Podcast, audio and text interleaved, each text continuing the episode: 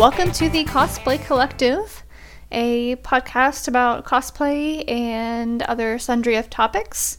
Uh, my name is Brittany Brown. I am known on all of my social medias as Hylian Violinist, and this is the first episode. Woohoo! All right, so pretty much this is going to be a crash course on what cosplay is. Cosplay is a portmanteau of the word costume and role play. And costume, you put yourself into a costume. And then role play, you act like a character in said costume. So, pretty much what actors are doing naturally. They get into a costume, they become that character. Um, cosplayers are essentially artists and actors. Um, we make a lot of things from scratch and uh, try to replicate anything using our materials and resources into the best product that we can. And cosplayers, like we do it mostly for fun. Um, very rarely can you make this into a like a business, although that'd be the dream. People like to travel a lot with their costumes, show off what they've made, compete against other cosplayers.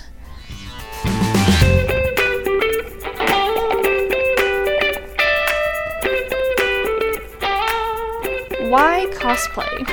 I've always wanted to have a costume for Halloween from like Pokemon or Final Fantasy. And like ever since I was a small kid, I've always been artsy since I was a little girl. And it's really nice to put both that artistic inspiration and what you want to be for Halloween, put it together, boom, and you can do it, you know, pretty much any day of the year, and that's pretty cool. Cosplay has taken a positive impact in my life, and I'm everyone knows that I'm very vocal about it, um, just because of said turnaround point. Um, it's really helped me get through a lot of things because finally I've found my niche, I found my hobby, I've found my passion, I've found what I'm made here for and that's really awesome to have. Um, I've found confidence in myself through cosplay, and I know of a lot of other folk that have had the uh, same or similar experiences, and yeah, that's just why I do it.